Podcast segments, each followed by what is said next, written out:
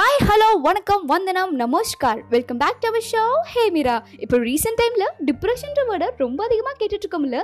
டிப்ரெஷனால் டிப்ரெஷனால ஒருத்தவங்க லைஃப்பில் எவ்வளோ ப்ராப்ளம் ஃபேஸ் பண்ணுறாங்கன்றதை பார்க்கும்போது ரொம்பவே கஷ்டமாக இருக்குது அதை பற்றி தான் இப்போ நம்ம பார்க்க போகிறோம் அட் ஆஸ்ட்ராக் ஓமனமேல life is rise run run சொல்கிற சொசைட்டிக்காக நமக்கு தேவையே இல்லாத ஒரு விஷயத்துக்காக ஓடிட்டுருக்கோம்ல இதுதான் டிப்ரெஷனுக்கு ஃபர்ஸ்ட் ரீசன் நான் நினைக்கிறேன். நமக்கு என்ன வேணுன்றதை நாம் தான் டிசைட் பண்ணணும். சில பேர் ஃப்யூச்சருக்காக பண்ண சம்பாதிக்க ப்ரெசென்ட் லைஃப்பை பாடாமல் ஓடிட்டுருக்காங்க. இருக்காங்க மைடியம் மிஸ்டர் பர்ஃபெக்ட் ப்ரெசென்ட் லைஃப்பை பாடாமல் பணத்தை வச்சு என்ன பண்ண போகிறீங்க பட் லைஃபுக்கு பண்ண வேண்டாம்னு நான் சொல்லலை தேவைக்கு இருந்தா தான் நான் சொல்கிறேன் எப்போவும் எல்லாருக்கும் எல்லா விஷயமும் தெரிஞ்சிருக்கணுன்ற அவசியமும் இல்லை.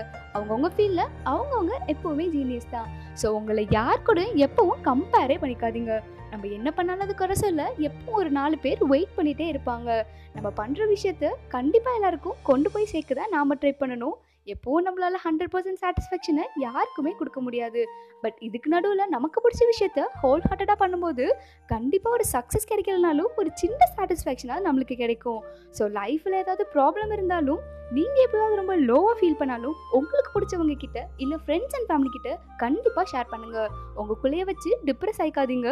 டிப்ரெஷனும் லோன்லினஸும் எப்பவும் ஒரு தப்பான டிசிஷனை தான் நம்மளை எடுக்க வைக்கும்.